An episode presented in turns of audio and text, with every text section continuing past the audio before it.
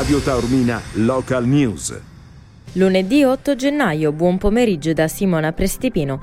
L'Eni deve pagare 12 milioni di euro per IMU e Tasi al comune di Gela. È quanto hanno deciso i giudici della Corte di Giustizia tributaria di secondo grado della Sicilia che hanno dichiarato il ricorso del colosso energetico inammissibile, confermata quindi la decisione di primo grado a favore dell'ente locale. I sei indagati per lo stupro di gruppo ai danni di una diciannovenne avvenuto il 7 luglio scorso in un cantiere abbandonato del Foro Italico a Palermo hanno scelto tutti il rito abbreviato. I sei sono stati identificati grazie alle immagini riprese delle telecamere di sorveglianza presenti sia alla voceria che lungo il Cassaro, ma a incastrarli erano state poi anche una serie di intercettazioni. A Milazzo un tredicenne ha salvato un uccello delle tempeste. L'esemplare è stato recuperato dallo staff del MUMA e consegnato al centro recupero fauna selvatica di Messina.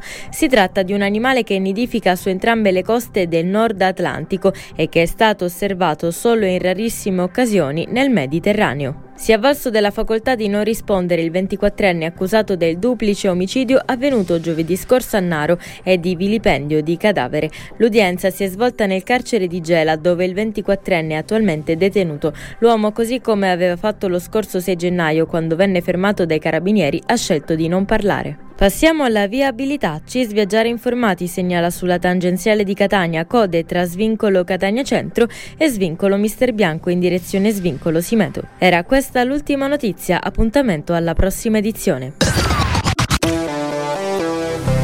Radio Taormina Local News torna tra un'ora. Le notizie dalla Sicilia, ovunque